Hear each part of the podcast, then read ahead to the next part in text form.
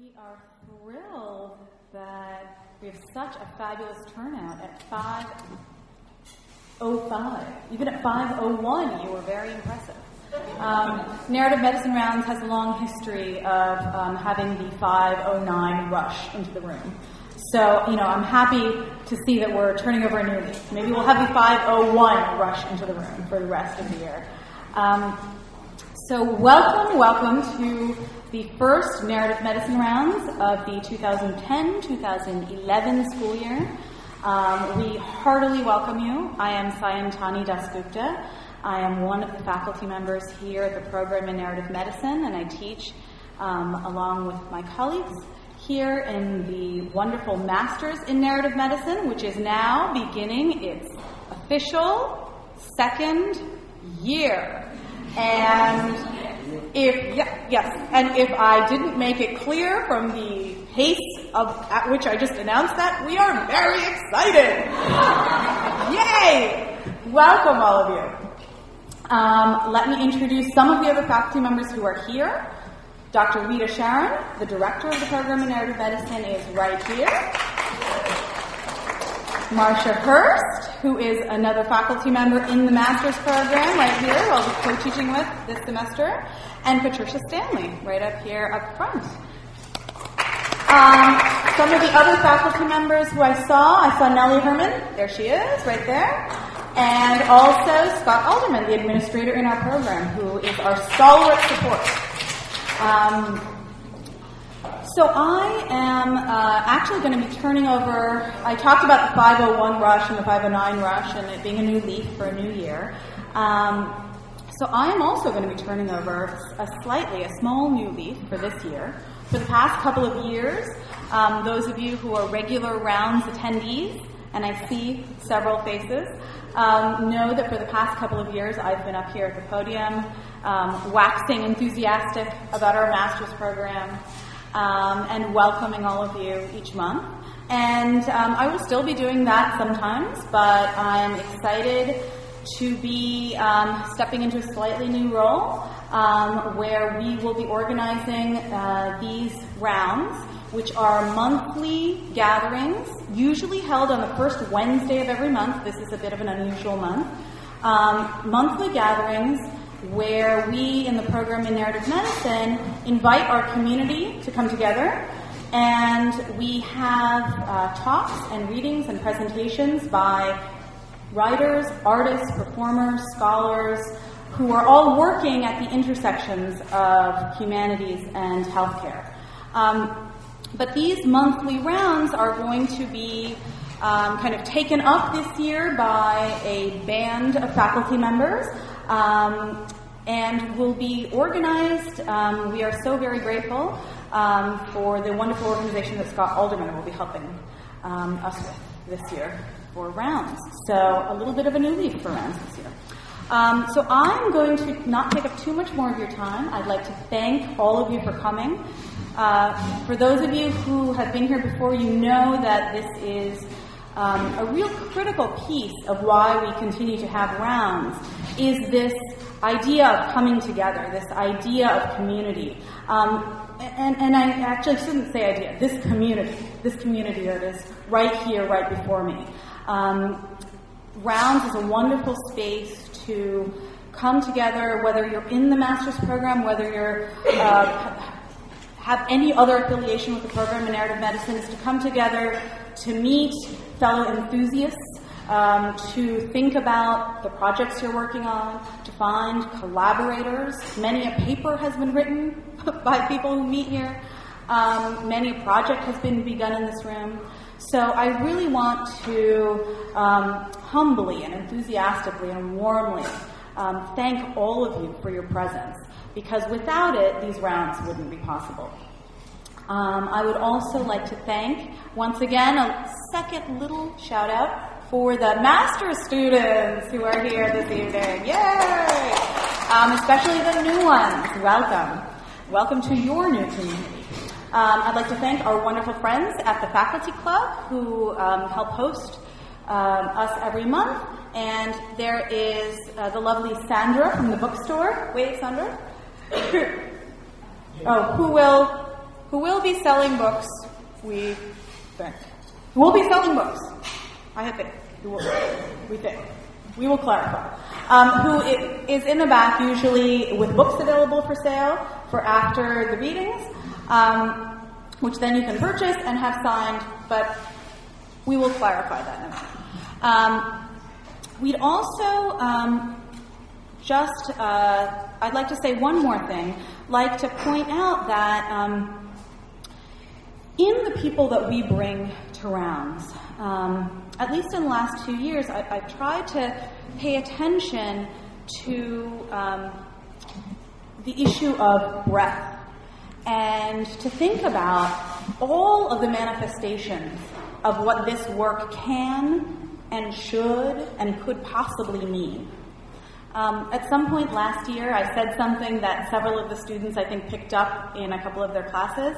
I was quoting the Nigerian fiction writer, the Nigerian novelist Chimamanda Adichie, who says um, that there is a danger in the singular story. Right? There's a danger in the singular story. And she was at that point um, talking about the danger of a singular story about Africa and the importance of a lot of different stories to come out about Africa. But I would like to kind of take that and think about um, us going forward this year um, in terms of breadth and think about the danger of one story of what narrative medicine is. Um, and for tonight, I'd like to take a little twist on that idea of the, of the singular story and say that maybe there's also um, a danger in a singular methodology. Um, that tonight we're going to be kind of both paying homage to the written word, you know, uh, Joshua's work is available in print, but also looking at where uh, the oral word can take us and where that verbal interchange um, offers possibilities uh, beyond that on the written page. And so, with that, I will turn it over to my colleague, Patricia Stanley, who will have the great pleasure of introducing our speaker for this evening. Thank you.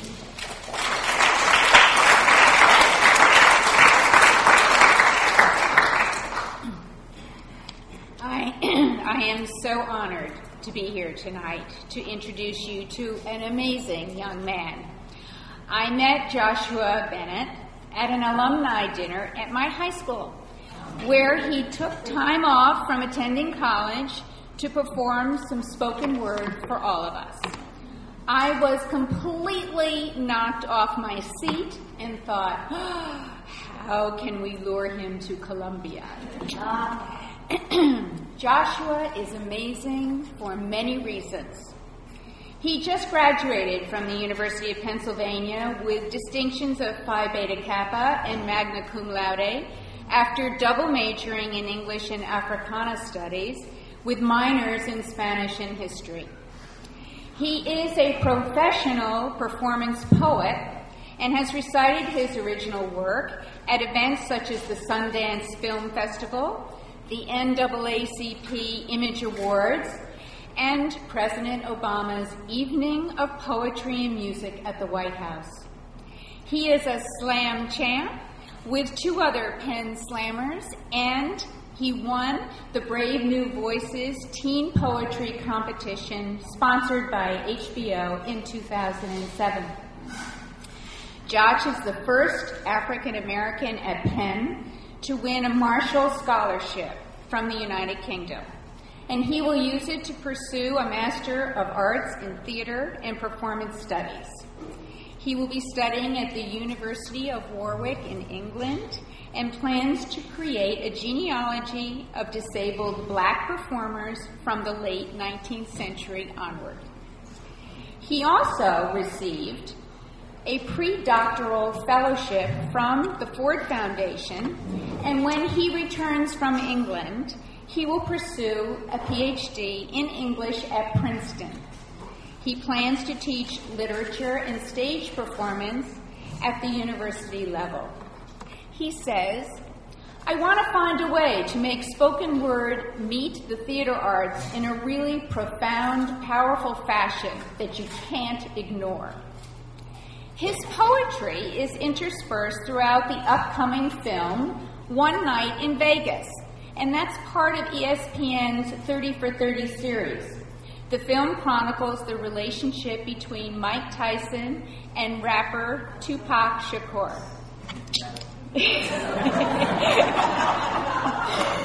His song, Don't Let Me Go, is now number one on the Hype Machine Twitter charts. And he just completed taping for his first TV solo performance for the late night talk show hosted by Mo'Nique.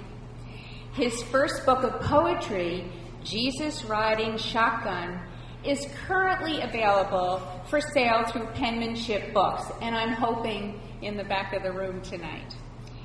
But in addition to these amazing accomplishments, Josh is at heart an advocate who cares deeply about humanity, about his family, and about those voices who are often not heard he has commented, I want to do advocacy work and use the arts as a tool for social change.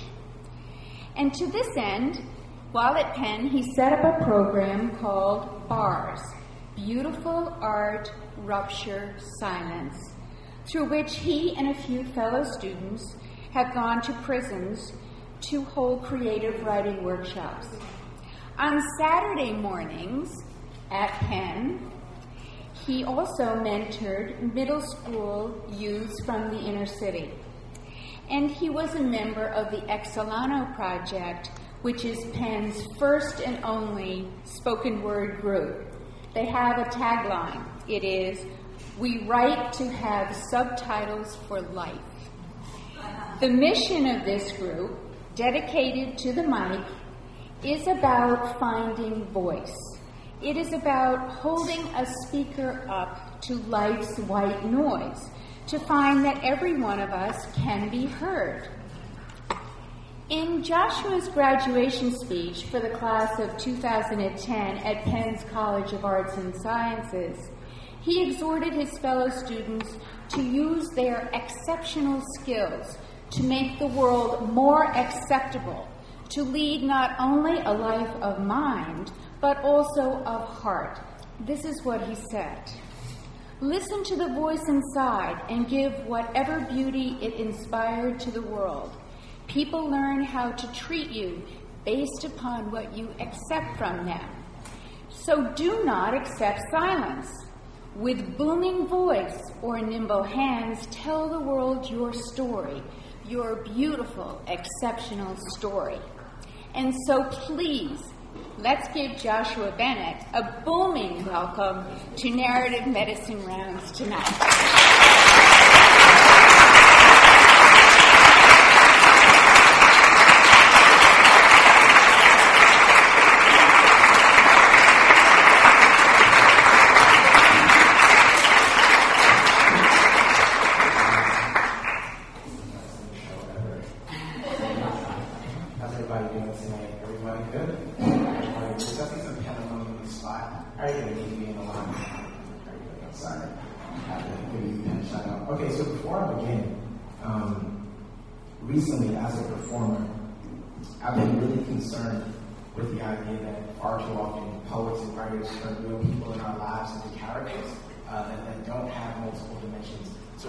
Two days ago, I actually saw my older brother Vaughn for the first time in eight years.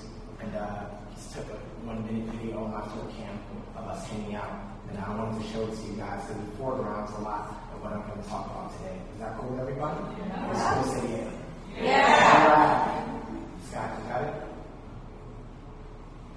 Thank you. Scott's really cool.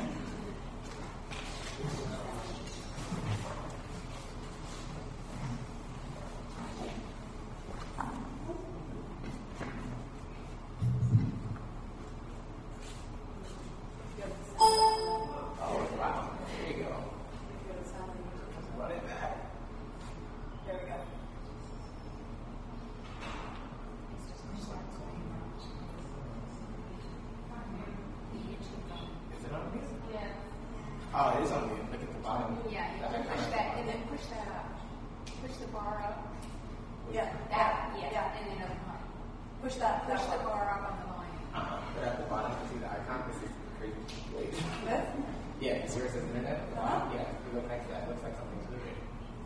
So to the left. That's a camera. Oh, that's a camera. Uh. We do. It's fine. You don't have to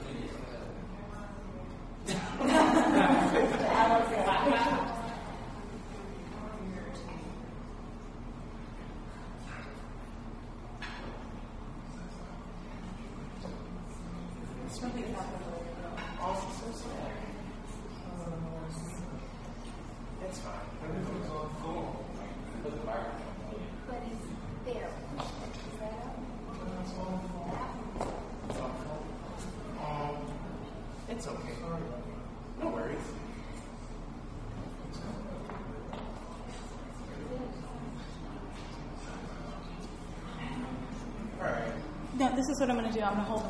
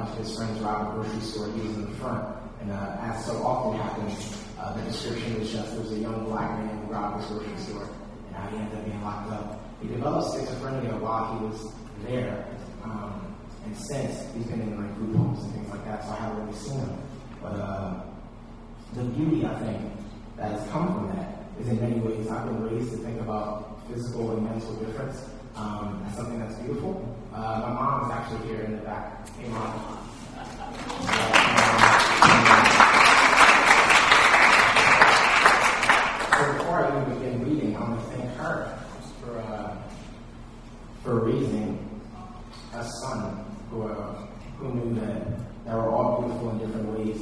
And uh, my little brother Levi is here too, and uh, you're doing a great job with him. I've seen I've seen so many miracles in my little brother's life. Um, just as a, a young man with autism who's every day breaking down the boundaries of what the world says he can and cannot do. Uh, he's beautiful. I love him, and thank you for listening, Levi. You're a great job.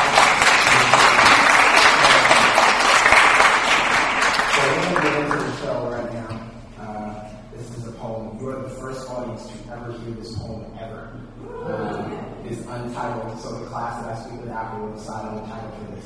So pay attention closely. Who here has heard spoken word before? Okay, so you guys what to do, right? You like something, maybe go, oh yeah, Josh, yeah. Okay. Let's rock it out. Um, so this is about my older brother, and uh, we're gonna kick it off. Prison took my older brother away. It was really that simple. Back when I was five years old, with no multi-billion dollar phrases like prison industrial complex to ease the pain of my empty arms, and now it's Saturday morning and I'm back in jail again. Standing in front of 10 students with the word violence written on the chalkboard behind me bellowing like a 1969 Johnny Cash sitting in the concrete stomach of San Quentin State Prison. But this is not San Quentin. This is a classroom in a Philadelphia corrections facility. Every student is 13 to 18 years old, and Michael is the first to realize that he is not like normal people. Hasn't been quite right since the day he saw his best friend die. Says that when the bullet hit, it looked like a rock smacked him in the side of the head. And what strikes me most is not the story itself, more than the image of a boy having his skull carved out by the guts of a gun. Sounds nothing like a Hollywood I've been fed. Nothing like Green Mile or Shawshank. This requires a very different sort of redemption. Eleven of us sitting in a circle like a wedding ring made from orange-clad skeletons bound to each other, married to the mayhem of this place, all bedrock and metal judges with gallows like guillotines that can slice a young man's life in half. It makes me think of my older brother Vaughn, of how a grocery store robbery gone wrong got him gift wrapped in a cell for my entire childhood. I'm 22 years old I can count on one hand the amount of times I've seen it in my life.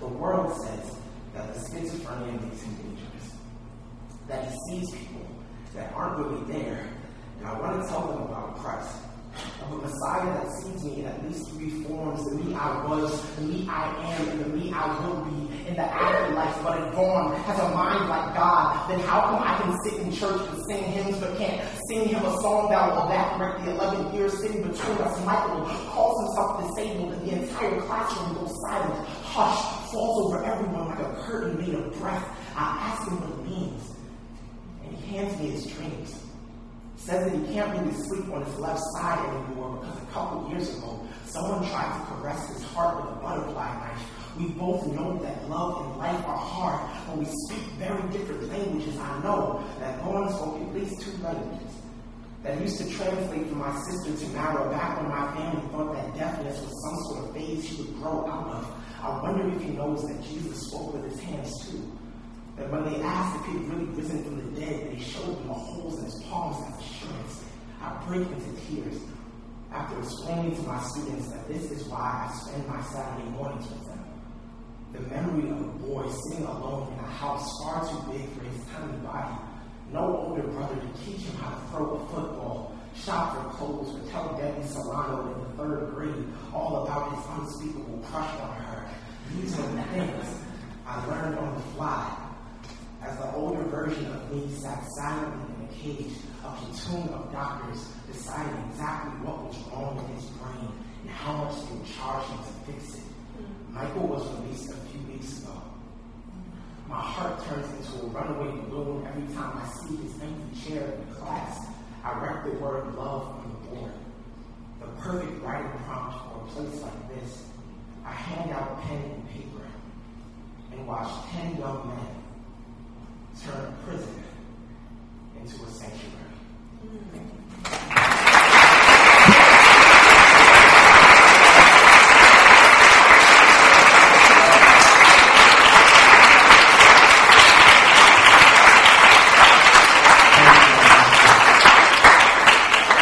You guys are awesome. Okay, so that poem really came out of came out of a couple things. One, a lot of my poems are really just about right? So all my poems really come from me just sitting down one day and thinking, man, this happened in my life. I wonder if this happened to other people. Maybe I should write about it. This would be cool. Because my whole thing is that every personal story is also universal, right? Like we forget that the human condition is something that binds us all. So uh, I've been going into the prisons for about a year. I think you had that beautiful introduction. Um, BARS was a program I started from a vision. Um, I was doing summer research at Northwestern University uh, in performance studies, and I literally just had a vision one day of microphones in a prison. I didn't know how I was going to get there. I just knew that there were a lot of 13 year olds in adult prisons, by the way. So all the kids I work with, not kids, I'm sorry, all the young men and women I work with are 13 to 18 years old, and they're all in there for violent crimes. So murder, rape, assault, battery, etc. And I think as a poet, I just wrote incredibly self-righteous. You know, I felt like I was a good arts activist, and I mentor kids on weekends. And until you have looked the eyes of a 13-year-old that has killed somebody, and when he explains to you that he's never had a parent in his life, never had a teacher tell him he was good at anything, that literally for the past 13 years, every day is a reminder that he does not matter. It, it makes a lot of things clear about the world we live in and why it is the way it is. Um, so that poem came from recognizing people's humanity for the first time. Uh, we live in a country and a society that has locks that puts people in cages. And I think it's hard for us to think about prison as people living in cages far away from it. I'm going to get into another poem soon, I promise. But it's just important. The prison activist in me was like, you got to say this if you get in front of the audience this big. Um, think about it. There, just, there are other options, y'all. And the world tells us there aren't.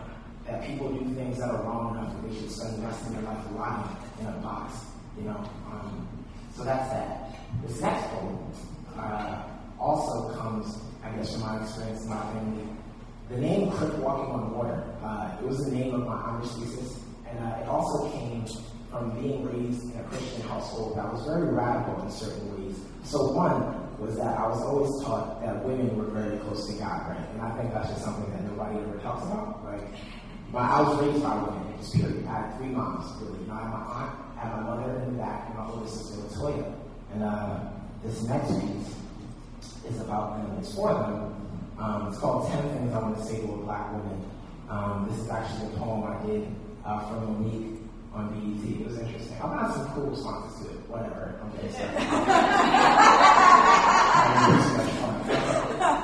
Thank you guys for listening. You took cap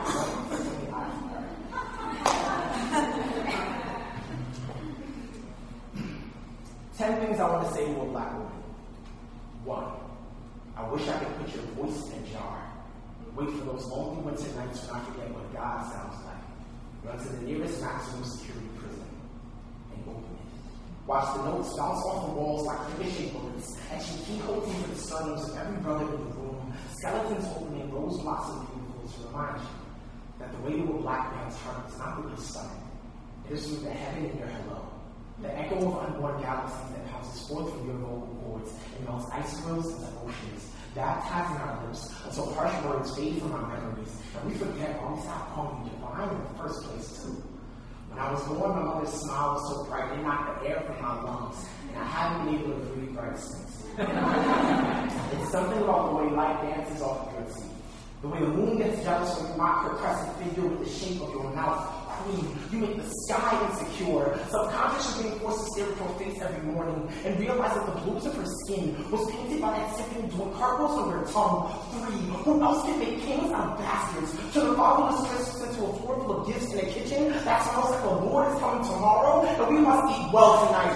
I used to think my sister was a blacksmith, but when she read fire and metal in the 14, making enough room to feed a little boy who didn't have the word to say how much she meant to him back then, on the back on the six on the day he turned 24. Your skin reminds me of everything beautiful I have ever known. The color of ink on a page, the earth we walk on, and the cross that on my Savior five. I have seen you crucified too, spread out on billboards to be spiritually impaled by millions of men with eyes like nails, made martyrs of your daughters. So I'm sorry for the music videos. Justin Timberlake at the Super Bowl, and the young man on the corner this morning, who made you shed your flesh and become invisible. Never doubt that he only insults you because men are confused. and we're trained to destroy or conquer everything we see from birth. Six, if I ever see Don Imus in public, I'll punch him in the face. One time, for every member of the Rutgers and Tennessee women's basketball Rashad, Assata Shakur, Eartha Kitt, my mother, my grandmother, and my seven-year-old niece, who's got eyes like fire bombs, and then daring to tell me that black women are only beautiful in one shade of skin. Seven, you are like a sunrise in a nation at war. You remind people that there is always something worth waking up to eat. When we are married, I will cook. Clean the dishes, and wherever else it takes to let you know that traditional gender roles have no place in the home we build. So my last name is an option. Babysitting the kids and treat we split equally in our bed be an ancient temple where I construct altars of wax and small of your back, and we make love like the sky is falling, moving to the rhythm of bed springs and velvet devoted angels applauding in unison, saying this is the way it was meant to be. Nine. My daughter will know her father's face from the day she was born. And I can only pray that this Superman complex lasts long enough for me to reflect that Batman's wells will aim at her from the moment she's old enough to realize that the color brown still not considered human in most places. My daughter will a smile like a wheelchair. And so even when I'm at my worst, when the kryptonite of this patriot planet threatens to render me grounded, the light dancing off of her teeth will transform the shards of my broken body into heart-shaped black birds taking flight on wind that reminds me of my Savior's hands, of my daughter's smile, of my mother's laugh when I was in her womb, ten. And never stop pushing. This world needs you now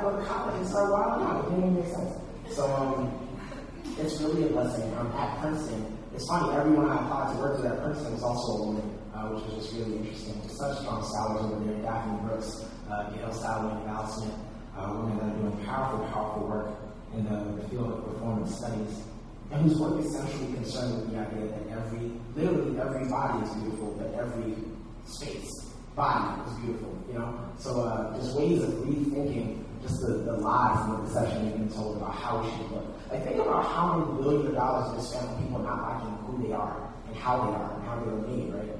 Um, so I think crip walking on water, I could really explain that finally. Okay, crip walk. Who knows what the crip walk is?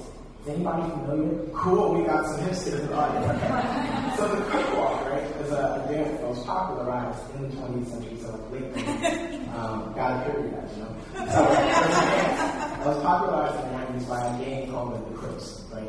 Um, and what it is, it's literally writing the word crip, C-R-I-P. It's literally writing the word crip with your feet in the ground. And um, why that fascinated me in terms of thinking about disability is a lot of folks in the disability community use the term cripple, right?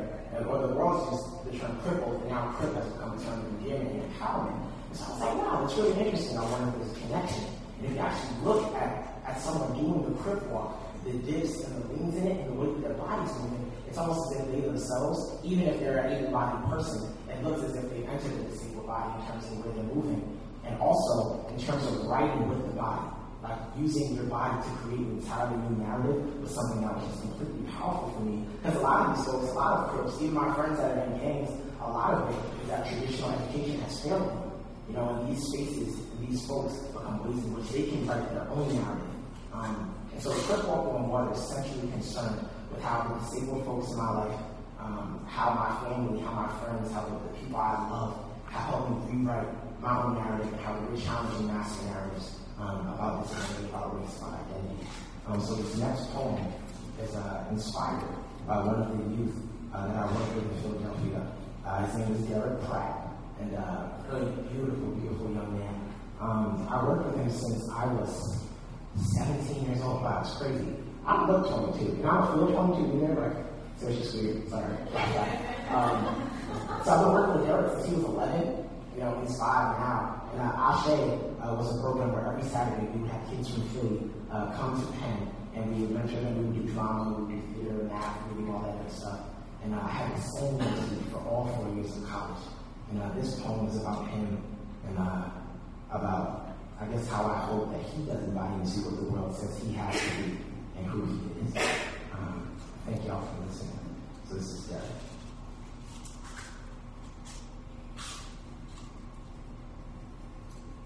Derek and I play basketball on weekends. He's a citywide champion, and I'm not very good, but he still lets me win sometimes. Claims that he gets more girls than me. We both know how impossible this is, but I give him the benefit of the doubt. Like an overlooked foul call during a championship game, and I wonder if he's so adept at dribbling because he's never been very good at holding on to anything for too long.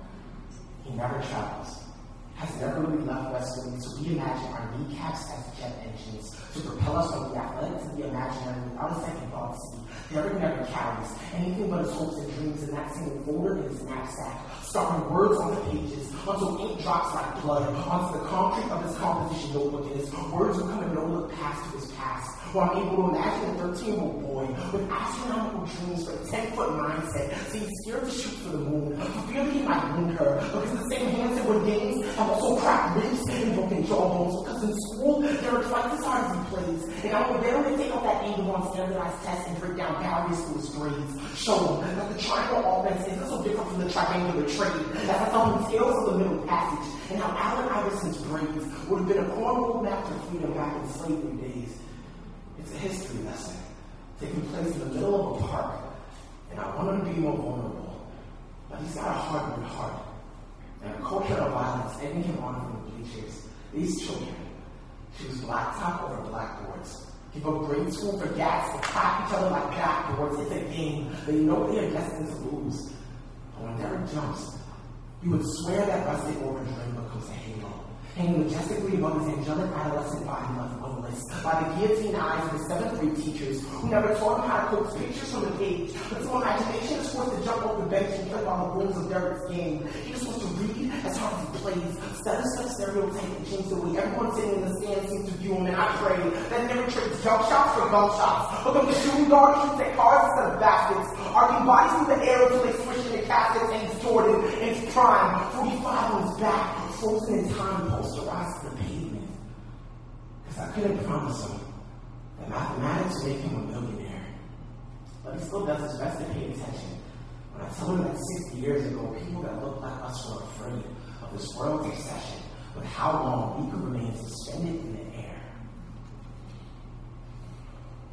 But Derek still stresses over his hang time.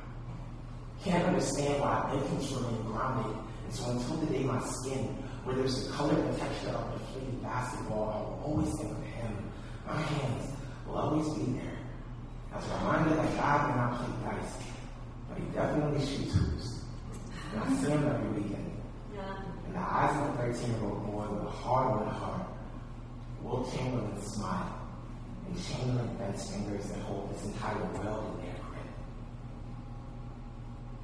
Swish.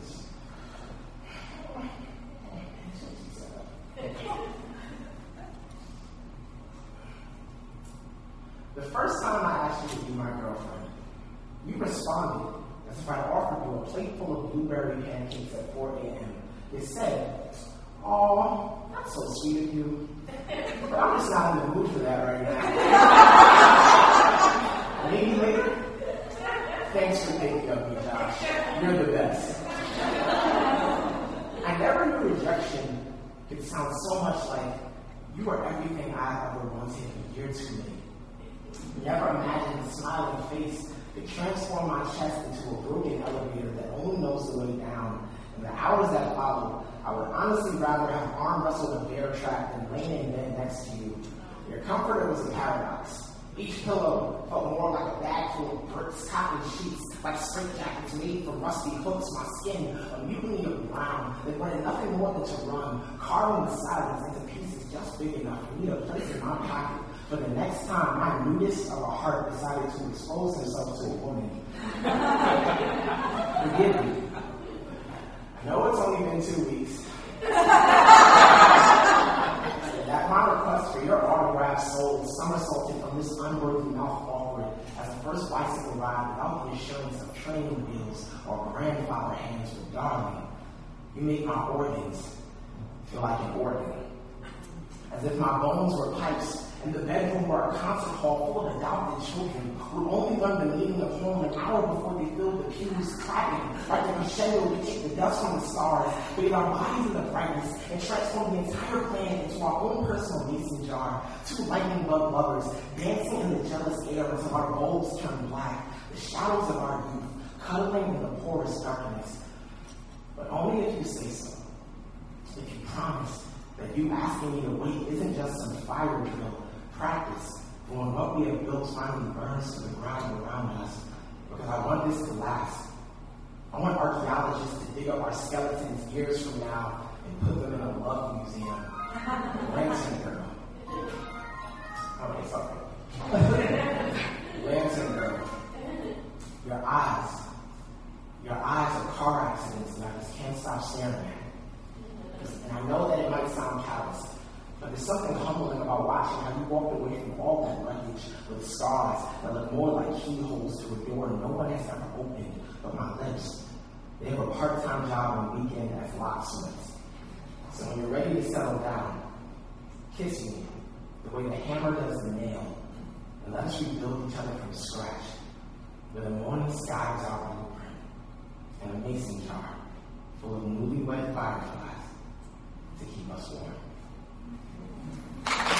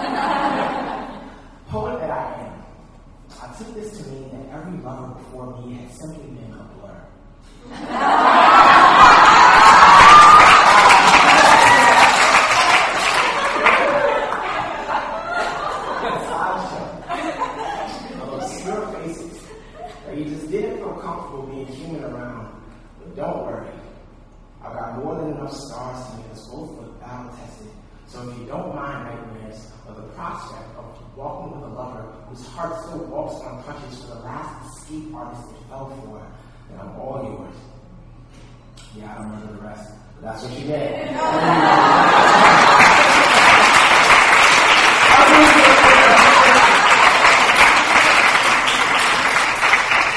It'll be in the next book, so you can enjoy it. How am I going to remember the rest of that poem, man? That's crazy. All right, I got ready to kill this next now because I feel bad. So. I have other girlfriends that pen too. So this one sounded really bad.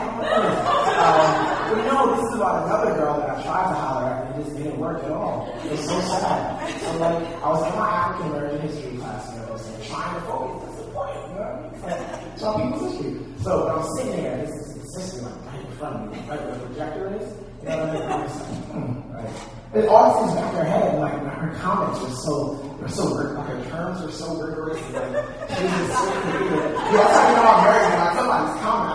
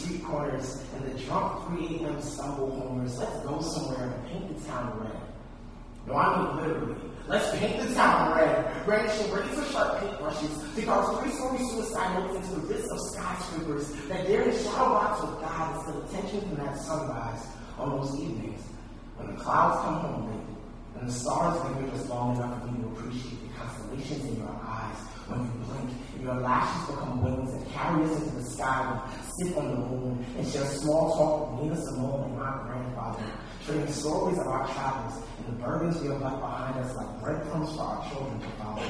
So when it comes to the kids, let their first words be their names, so that from the very beginning they will know what it means to define themselves.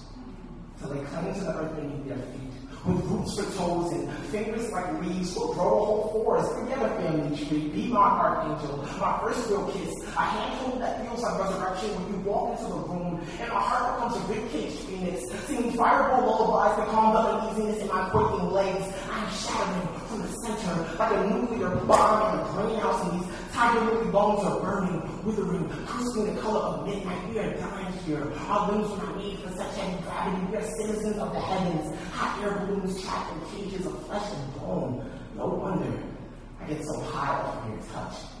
Must be that helium in your bloodstream, or that hydrogen smile that you throw like a boomerang at this broken space shuttle shell of a man that's forgotten how to fly, or dream, or swim in that ocean of hailstorm and thunder we were birthed from.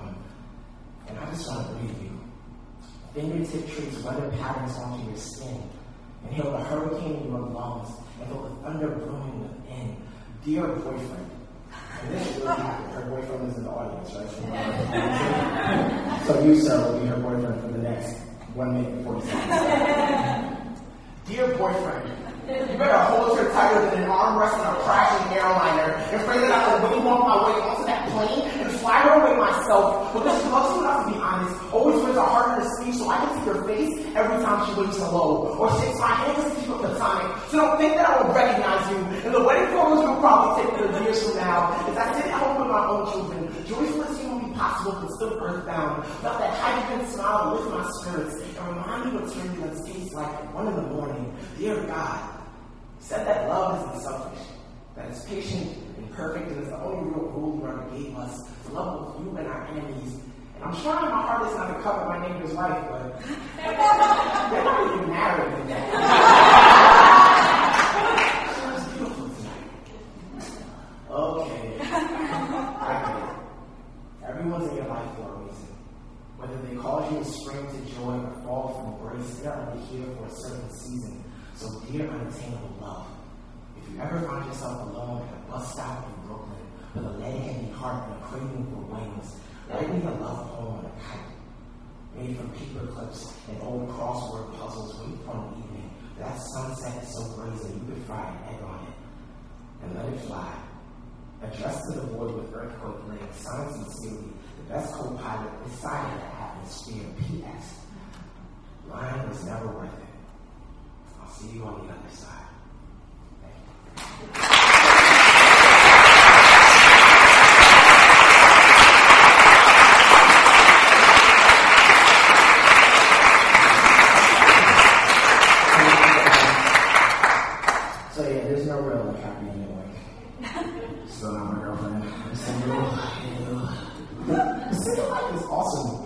Especially as a grad student. How many grad students are in here right now? All right, so good number, you guys. Relationships suck, man. It's real. you know, get into that in-depth analysis. You know, go to class and those two really strong comments. That Seriously, man. Wow, too much time, bro. Too much time. Anyway, this uh, I guess these next couple, uh, these next three are for uh, they're all about my family and are much closer to the theme. So the next poem is uh, called Jesus Riding Shotgun, and uh, it's, it's actually just about the, the way I was raised. Um, even in terms, you saw in the title, the last the last phrase was uh, the disabled God, right? Um, and that comes from a book by Nancy Eiesland that I recently read. A really powerful, really really powerful book, and it's uh, it's about working towards a liberatory theology of disability.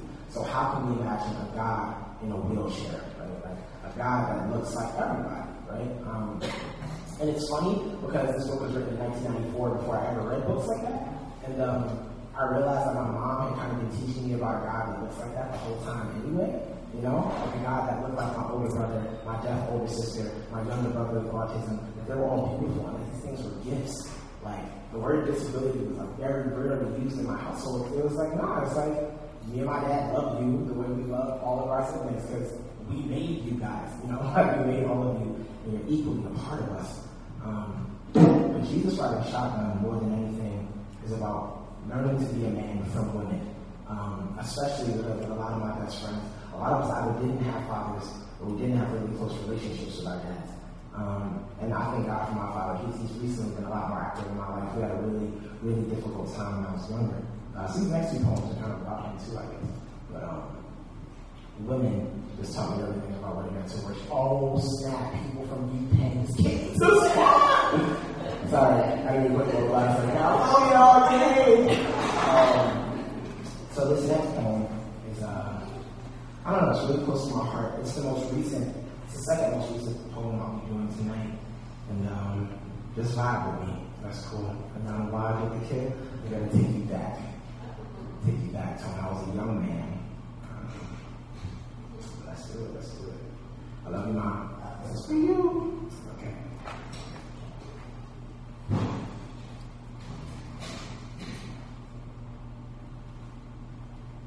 I was born to a family of sharecroppers. The descendants of North Carolina slaves who held my infant body as if it were cotton, three mothers, all with skin like carpenters. I learned how to worship from the texture of my sister's hands. Figured that's what Jesus' hands must have felt like, like wood and fire and hard work from everyday walking through a world that clearly does not love you, me and God, have never been strangers. I've always seen his face. In the eyes of the women that made my life worth living every Sunday, looking out over a sea of brown faces, church hats, adorning their heads like nylon heels and shoes, one giant rainbow, our sanctuary, floating just inches from heaven, close enough for our Savior to look upon us and smile, two-stepping and doing with his children, we dance, as if the floor was made of angel feathers, as if we had trampolines in our shins, as if salvation wasn't just some foreign concept, as if we could touch it, snatch it like lightning bolts and the rainbow blanket of the night sky, hundreds of hands stretched outward for a promise we actually depend on. Spent the first 18 years of her life in a tenement in the South Bronx.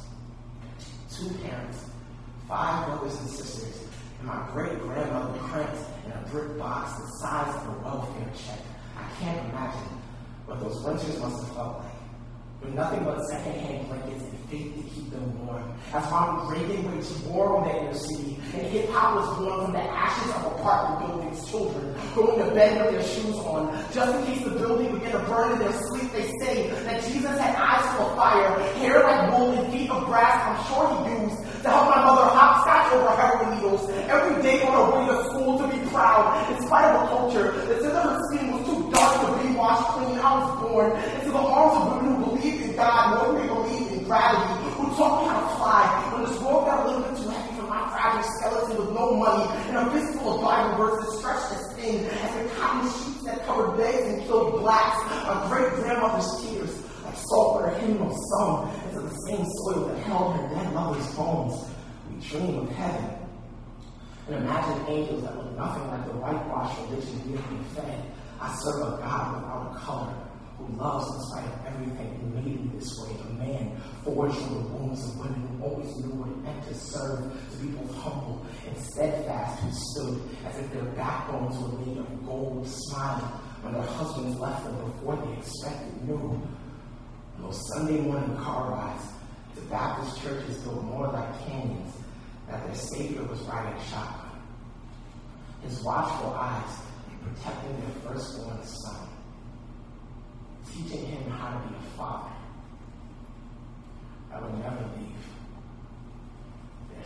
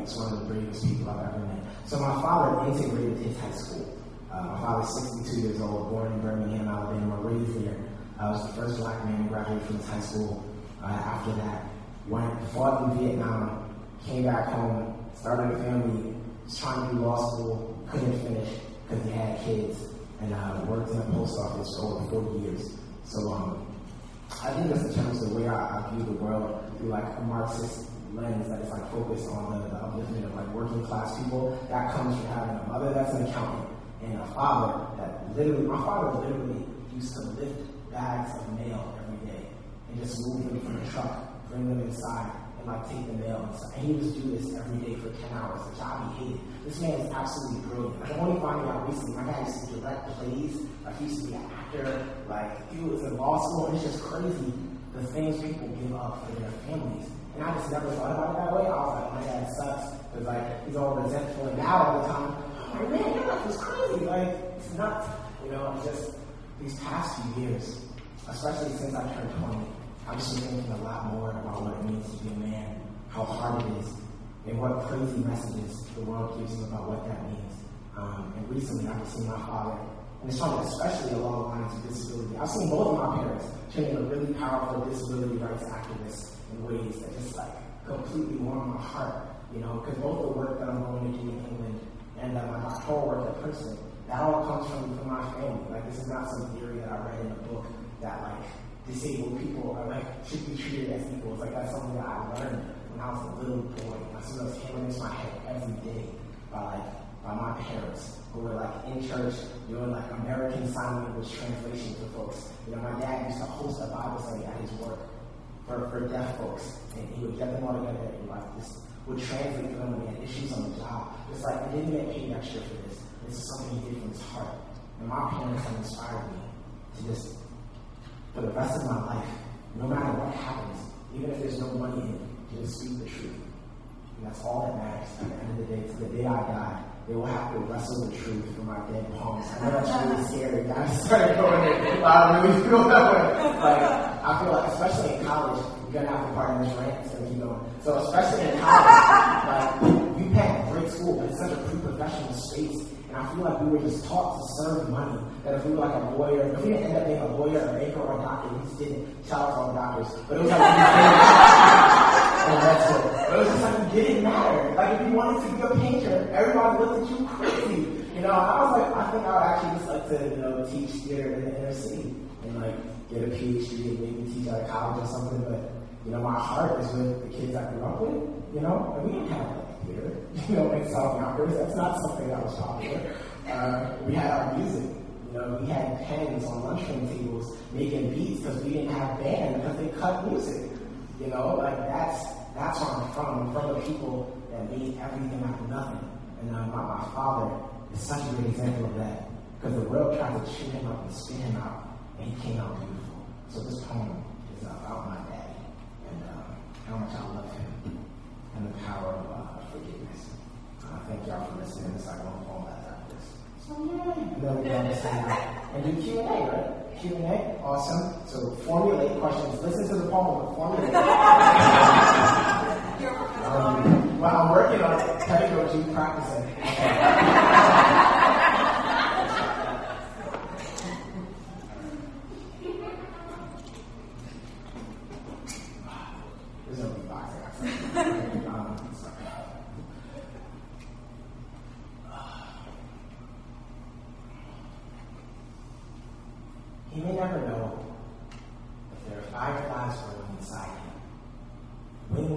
to sprout from his spine, creeping the beach toward the heaven's dream, as if blind, cry like mothers, forced to give birth in back alleys and brothels. My father is no hero. He's a postal worker, a Vietnam vet with a Jim Crow education, six kids, and enough regrets to fill a casket with. Sometimes sleeps with his eyes open, as if he's waiting for three and redemption from whatever insomniac angels may still be watching over him. And with all of his flaws, I still love him with every bit of the jigsaw puzzle heart that pumps life through this thin frame. The exact same blood that runs through my daddy's veins because no matter how many miles I put between us, or times I try to forget him, the undeniable truth remains that I'm a carbon copy of my father. Exactly 5 foot 10, 160 pounds soaking wet without a muscle in sight. Both like action movies, love to pretend that we're really good at basketball and have this amazing ability to emotionally damage those we care about. Take my mother, for instance. The woman me life, the person my father and I owe our biggest apology to for our unwillingness to be vulnerable. So, Mom, I'm sorry for being so ungrateful, for not being satisfied with the fact that most times it was only you in the audience at performances and watching on the sidelines. But growing up as a black man in America has taught me anything, is that there's than showing another man you care about him. And so, in this moment, right now, I'm choosing to murder the monster that hides inside me, the one that keeps me from crying when I need to and telling my little brother I love you, Dad. No matter what this world may say, you are an inspiration. A poetic painter or bar with Pollock, turn being a mailman into a metaphor. Because for as long as I can remember, for 10 hours a day, he would sling a 100 pound sack of mail over his shoulders, carry the messages of this world on his back like a 60 year old atlas with an Alabama accent. And though he may not know it, there's not much difference the work he does with like the way I write poems. See my hands swing the carry papers when I pick up a pen. Allow my words to rocket through the air. I was on a first name basis with the wind. And so as long as it's cool with my dad, I'll continue to believe that the lights I write to every night are coming from within him. The fire fireflies on his inside, the sunbeams that gleam from his and let me know that my father will never die, only for rising with time. And in spite of all we've been through, I'm glad that he's on mine. Even when we forget to act like family, our emotions don't align and he doesn't have insight to see that I'm the only 22 year old guy who wants to grow up to be just like his dad. There's no one else who can bear the weight of my earth-sized insecurities the way that he can. And even when no one gets him, his second youngest son understands that life ain't easy. When you come home from war with a purple heart fastened to your chest and a shadow run behind the scenes, when post office realities of earth is the bastard children of your lost dreams, I know what you sacrificed for me. And I promise I'll use this God-given gift to repay you one day. But for right now, Dad, let go. It's okay to be broken sometimes. Let the lightning bugs loose so that I can illuminate the path for my children and provide them with undeniable proof that they're the descendants of a man who held the stars at his stomach he crumbled a mountain with his smile and spoke truth to his son. And if the entire world we're watching.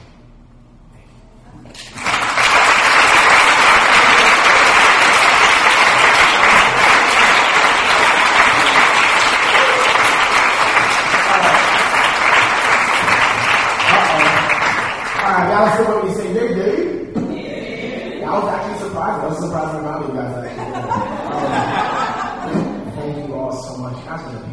was. Like really receptive. My jokes. It's really cool. Okay, so this last poem is, uh, man, this is the poem I got invited here for. The first time I was even privy to the existence of a program in medicine. So uh, this poem is called Tamara's Opus. And um, I recited this last night for uh, Barack and Michelle Obama in the White House. And um, that's actually just, I feel like every time I get invited to do something, it's really weird. So I was just studying for finals. You know, I had on like a big t-shirt, like sitting in my dorm. You know, and I get a call from Stan Lathan, the dude that did like Def Poetry and all that stuff. He's like, hey Josh, he really talks like, hey Josh, how you doing? I'm like, I'm Stan, yeah. You know, what's going on? He was like, look man, we got this event at the White House. You know, you want to come? I'm like, yeah, of course. what question is that? You know, you want to perform for the president? Duh, you know. So, um, you know, it's crazy. It's like just being chosen for things is like amazing because I feel like it could have been anyone, but not at the same time. Because like they asked for a poem about communication. I wrote Tamara's Opus when I was 19 years old, and so like to have that poem, I wrote it the summer before my sophomore year. So it was about to be the summer before my senior year, you know, and I was about to do this poem for the president. I had a week to get it from three minutes and like 40 seconds to two minutes. So I'm going to do a nine-minute review today. But um, Stan is big on like if a poem is more than two minutes, nobody can focus on it, so cut your poems. Which is kind of. Well, it's true. But anyway, so like I get there, you know, we can bring one guest up, right? Who else? You know, my mom, such a mama's voice, so excited. Don't wait, mom, that's crazy. Uh,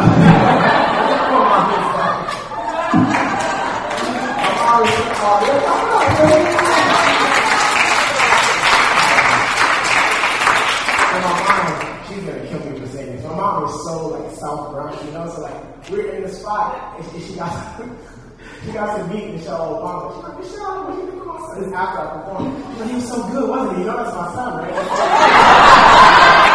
and Michelle was like, yeah, yeah, no, I love it. And like had an extended conversation like with my mother. And it's crazy because like what shocked me most about Barack and Michelle, besides the fact that they're both like six foot plus, which is She's so tall. He's tall and I'm like, hey. And just so humble, man. Like, she was like, you know, I'm really looking forward to seeing you perform. I was like, me? Like, how you know I am, you know? Apparently she's a fan of the HBO documentary. Um, I was on called Brave New Voices. And um, just to meet folks like that, you know? Like, whatever you think about Obama's policy, I mean, I'm anti-war myself. So I'm always gonna have to just be an anti Yeah, word, shout out to Pete.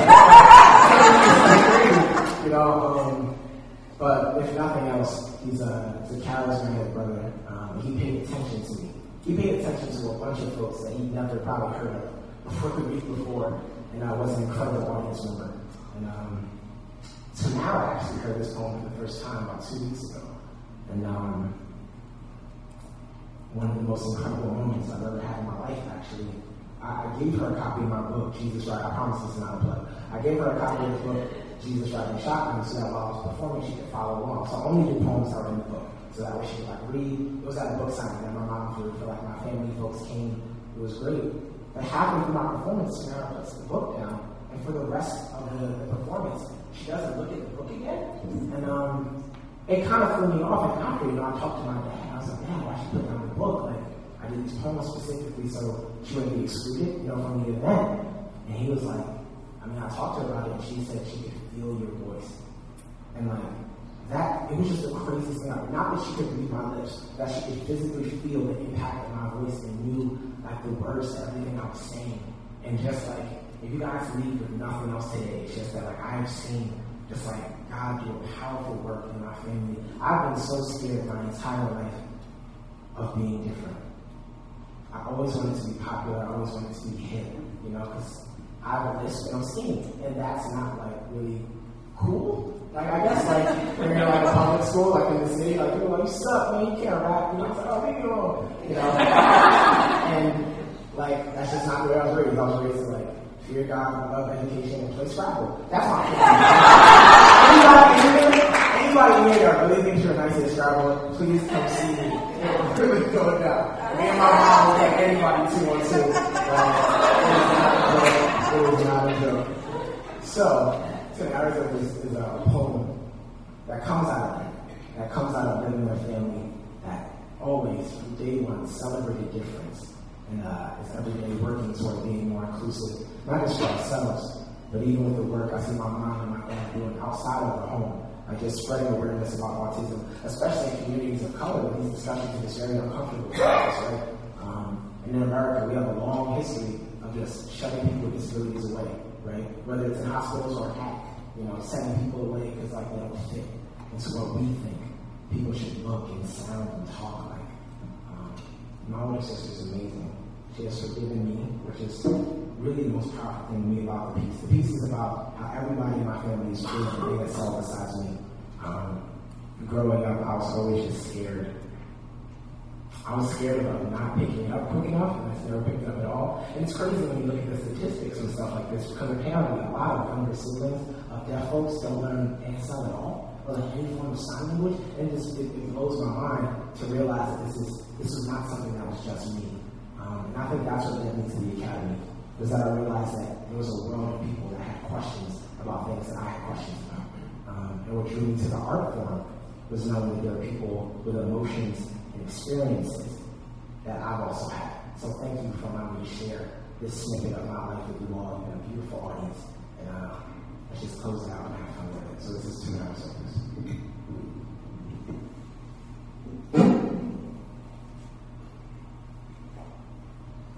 Tamara has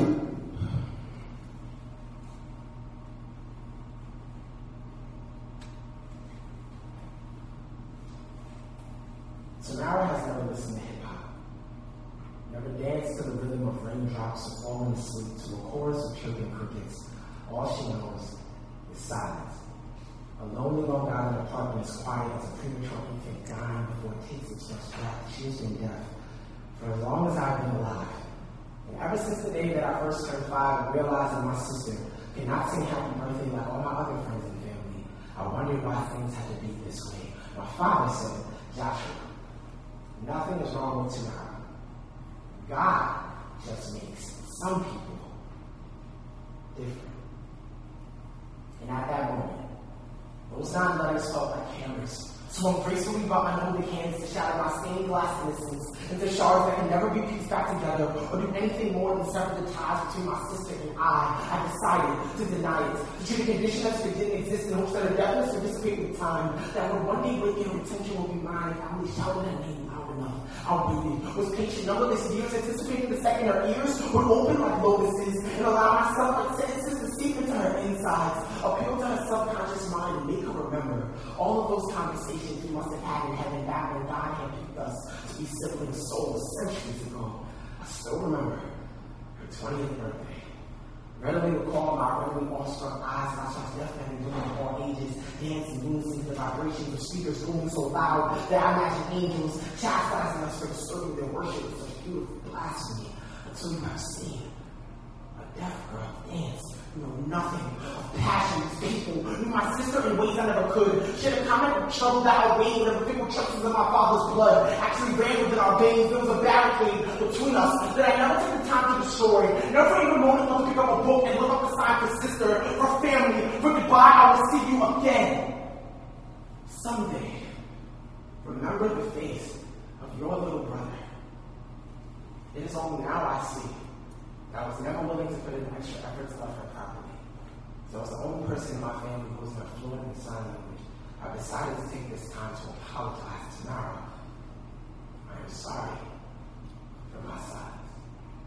For the blank stare in my eyes when you dad and make jokes. It caused volcanic laughter to erupt from your insides and burn the covering off foolish pride that's allowed me to pass notes for all these years. Instead of simply coping with the fact that you will never hear and love you the way you were made, true love knows no frequency. And so I use these hands to speak volumes that can never be contained within the boundaries of sound waves. I will shout at the top of my fingertips until digits dance and these mental messages directly to your soul.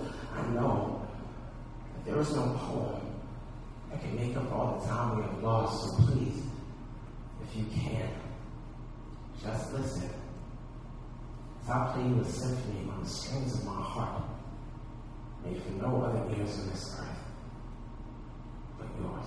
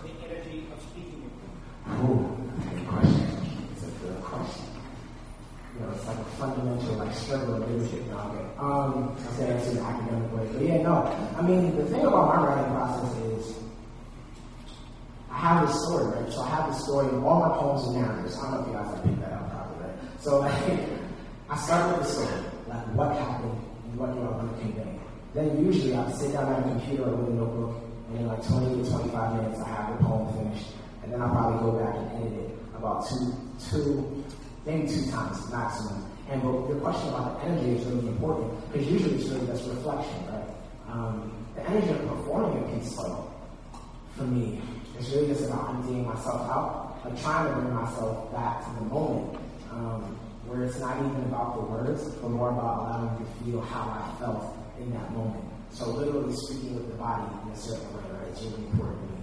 Like uh, I always try to just let go and my body do whatever it wants. Like during poems, right? So anytime you see me perform one of these poems, it'll look completely different in terms of like how my body moves, even probably the inflection. I know Tamara's Opus has probably changed like a gajillion times you know, over the past, I don't remember, over the past like three years, you know. Um, and I guess the energy of reciting it is really just one of, of doing my best to just be honest and open. Uh, I always do my best to have an open stance, and I always have open eyes to look out to the audience. Uh, you guys have been great me today. So. Yes, a lot of the speakers, a lot of the speakers that come to these rounds talk about how the process of creating their work is a healing process. Mm-hmm. And um, your work is performance, so that's a little bit different. But I was wondering if you would talk to us about the healing process of writing and performing. Yeah, yeah, no, definitely. Um, it's funny because I think a lot of a lot of the healing for from when the subjects of the poem are actually present. So, like even when I started in I choked up at the end of Jesus riding shotgun, like seeing my mother here and knowing that I wrote that poem about her just makes me connect with it in a completely different way. Um, so a lot of times, for me, the healing happens when I take the work from the page into my life and actually go and talk with these folks about the issues that I had brought me to writing the piece in the first place. So Garrett, for example, has only seen that poem once. And the time he saw it, he was like, man, I love that poem, thank you so much. And just being able to connect with him, like he gets it.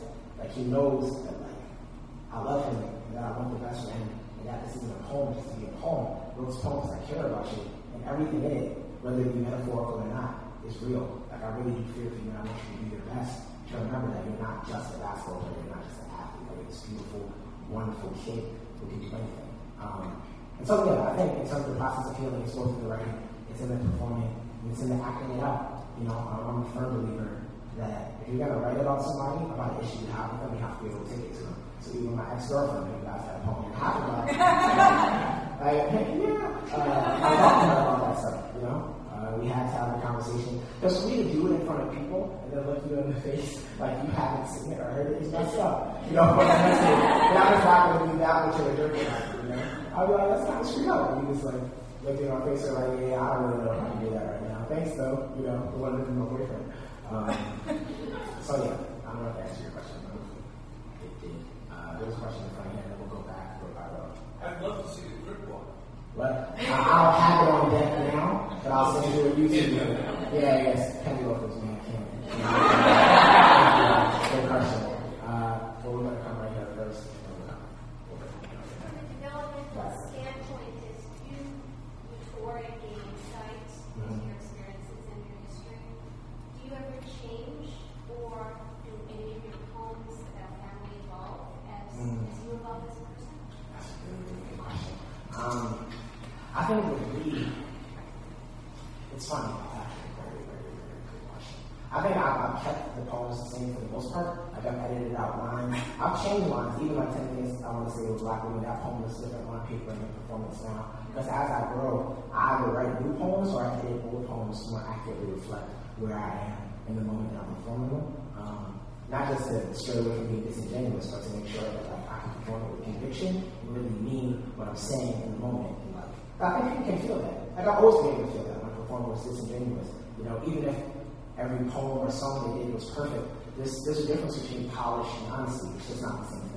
Um, so I've always done my best to be an honest performer. And yeah, I think hopefully the, the work is growing. The way I write is changing. So even the first poem that I wrote off paper is very different, I think, structurally and like performance-wise from my, my earlier stuff. But I think I was more concerned with, rhythm and cadence than the story itself. Like I literally just had to get that poem out. That poem was just in me for such a long time. You know, I was going into into jails and just sitting with the most brilliant students I've ever met. Like, once I went to Ivy League University, school, high school. These were the sharpest kids I've ever come across. The analytical tools were incredible. I would just give them something and they'd run with it. I would like, okay, so who know who's who Emmett Till is, and one person will know, but he would rattle off a whole history about like the connection between capitalism and black death and the prison system itself and racism and patriarchy. So what?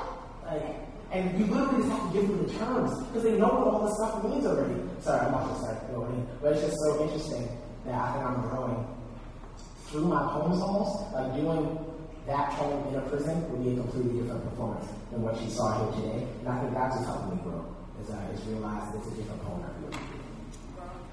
Uh, back here, I promised somebody back here that they were going to see you now. Okay, thank you so much for coming back. Oh, thank you. Can you talk a little about the process of bringing microphones into prison and, and what ended up happening with that?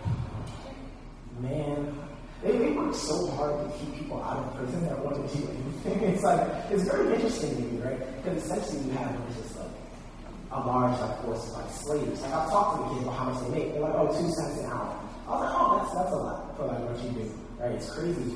And um, we actually never needed microphones because the room we work in is about this big, like it's really small. So to the third row of seats forward to about where the microphone is now. That's how much space we have to work with. So, um, but it's powerful because we're all right in each other's space. You know, so I do a poem about my dad. Everybody's feeling it, right? But, you know, um, and it's been tremendously difficult. I'm so thankful for uh, another organization called the Youth Art Self Empowerment Project, based out of Philadelphia, uh, which is doing incredible work with folks that were formerly incarcerated. Once they get out, they plan workshops to bring back into the prisons that they were once in. Um, that was something I was centrally concerned with, right? So not only are we giving people workshops while they're there, once you get out, what are you supposed to do? How do you find employment? How do you use your gift and your art to get back on your feet? And that's what the Youth Art Self Empowerment Project has done. And that's what I see bars doing. Like I'm not there anymore, you know, and I'm so thankful for that. Excelano Project, which is my spoken word group at Penn, because a lot of my fellow poets are taking up that mantle and are going back into the prisons this fall. So I'm really excited. But uh, it's changed my life. Um, I think for a while, even having an older brother that was incarcerated, I was comfortable with the idea that if you kill somebody, you should go to jail. That was just a logical connection in my head. I was like, there's certain things you just deserve to die. Like, yeah, that makes sense. If you're like a terrible person. And then I really sat with kids that had killed people and realized that is one thing you did in your life that you will now die for, and you are 15 years old. And no one will know your name. It will not be on the news. Maybe the crime committed to get here will be on the news, but the fact that they're killing young men and women, it's not getting press, you know? And, um, it shattered everything about what I knew an activist was. Because at Penn, we're comfortable. We are signs and we protest things. And then we go back to our dorm rooms and we get our, you know, $200,000 education. That's not to critique anyone that's comfortable with a different sort of activism, but as for me, there has to be something else. Um, and I'm searching for whatever that is. Yes, sir. I'm going to end with a question, which is why medicine? We're at narrative medicine. You're a genius at narrative. You have just done a superb job of giving us narrative. 60 years ago, when I was where you are in my growth and development, this place was called the College of Physicians and Surgeons. And in those days, medicine was physicians and surgeons. Since that time, this school is no longer the College of Physicians and Surgeons. It's the Institute of Medicine. And the new dean has said, I'm no longer the dean of the medical school. I'm dean of health sciences. Okay, we spread it. Another spread happened. When I was where you are, we had the token black, uh, two token Jews, maybe a few token Catholics in this medical school. And it was very different from what it is now. Now, the world has changed a hell of a lot since I was there. Now, you come, I think you could have done today, group of engineers, whom we worked with a lot, we didn't used to, a group of uh, nurses. We dealt deal with them a lot. And so it's narrative health is what we're really talking about. And I'm going to guess there's probably more people in this room who are in the public health school or the nursing school or the, some other school and not just in medicine. And so you, but you've done a genius job for the narrative. Is there something that, about medicine which gives you a little jazz or hop or skip or jump or something that's different? Yeah, no. Well, first, I want to thank you for the very pretty question. Um, yeah, I mean, I think for me, narrative medicine is all about, oh, it's not publishing in the back. Um, for me, for me, narrative medicine is just all about debunking the notion that medicine is putting chemicals in somebody's body to heal them. That, that that's all it is, and that's all it can be. Um, and I am, I guess I've been a patient of narrative medicine as well as hopefully a practitioner one day, right? I've been healed by stories. I, I've heard someone say something that's related to someone that made me jump out of my seat saying, yeah, that's how I felt, man. Like that story was not exactly mine, but, but the heart in it was the same. And uh, I mean, medicine, talk about surgeons, are essentially concerned with matters of the heart, right? So I guess, how do we fix not just the, the corporeal, palpable heart, but also, I guess, the heart that guides us? Um, that's what I'm interested in. Oh, wow.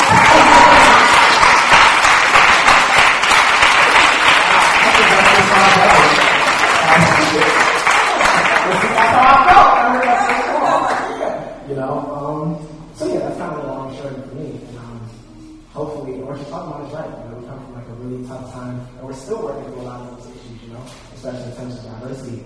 So hopefully, something I've said today uh, can help heal somebody. Yeah.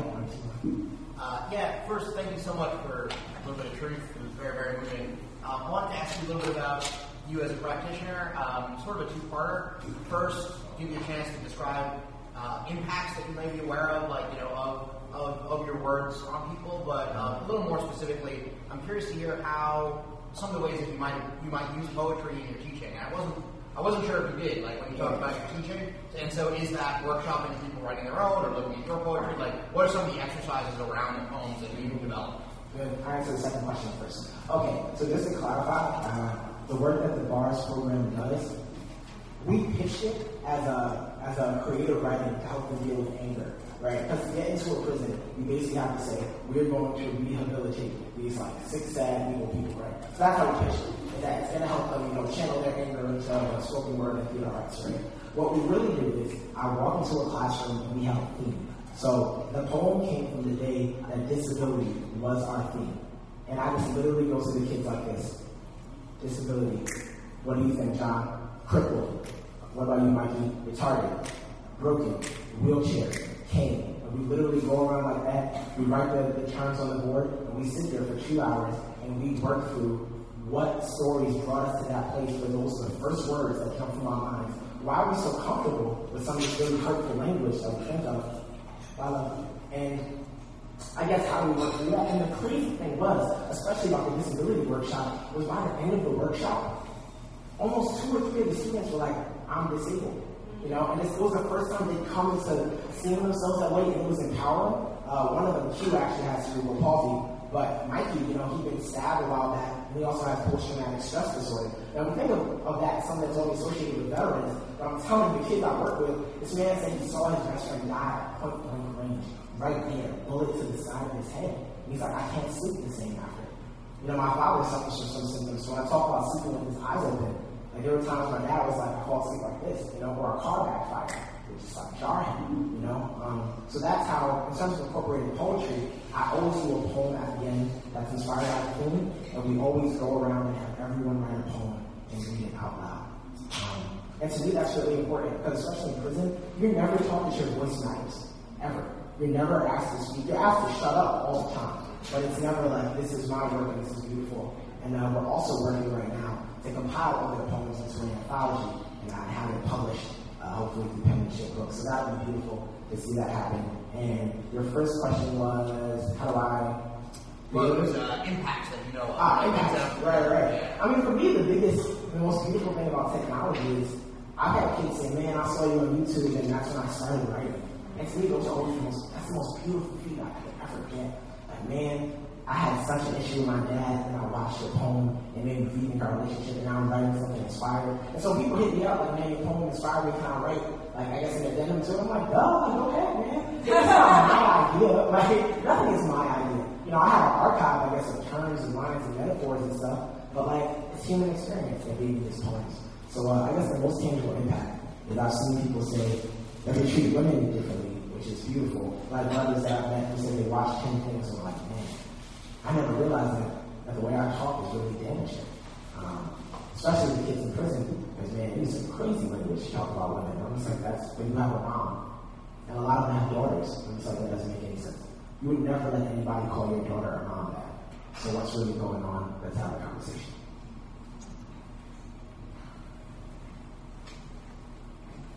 Do you, uh, do you work uh, with the disabled community at all? Yeah, um, so I'm so glad you asked that. Okay, so um, right now, uh, as I head to the UK, I'm really excited.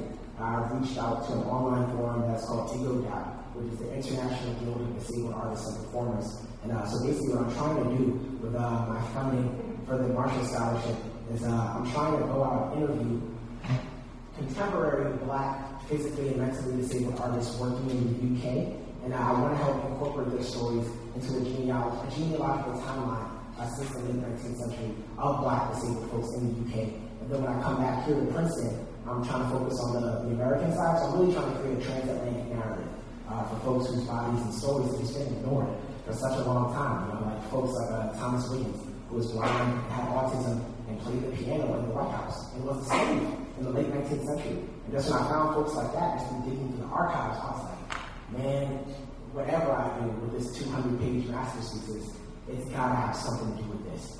It's got to make somebody say, I never heard that before. I didn't know it mattered. Here it is, you know? Um, but yeah, it's something I'm working toward more now. Um, I've been for a while in my training. People just told me it was cool to just write about populations of people and never actually deal with them. And I was like, that doesn't make sense. You know, are you sure that's To like get tenure off of writing about like poor innocent youth and never see one? You know, so, that's my So thank you. And, yes, it's something every day. Um, just getting, I'm getting emails from folks about wanting to participate in the project, and uh, it's exciting. It's really exciting time.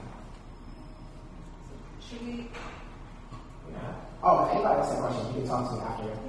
So, so what I thought we'd do is, since we do have books available, yes, yes. So I thought we'd give you all a chance to um, purchase books. Joshua would be happy and willing to sign them. Yes.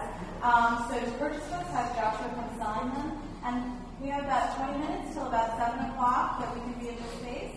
Um, if people want to purchase books and some talk amongst yourselves about what you've just heard and experienced back to Joshua. And then um, at 7 o'clock, the students in the illness narrative class will all be meeting in that room right there. Both sections. So if you're in the Thursday class, you can come, or the Wednesday class you with Marsha. So you're both going to be meeting there. Okay? With Joshua, yay. Um, so, Joshua, thank you so much.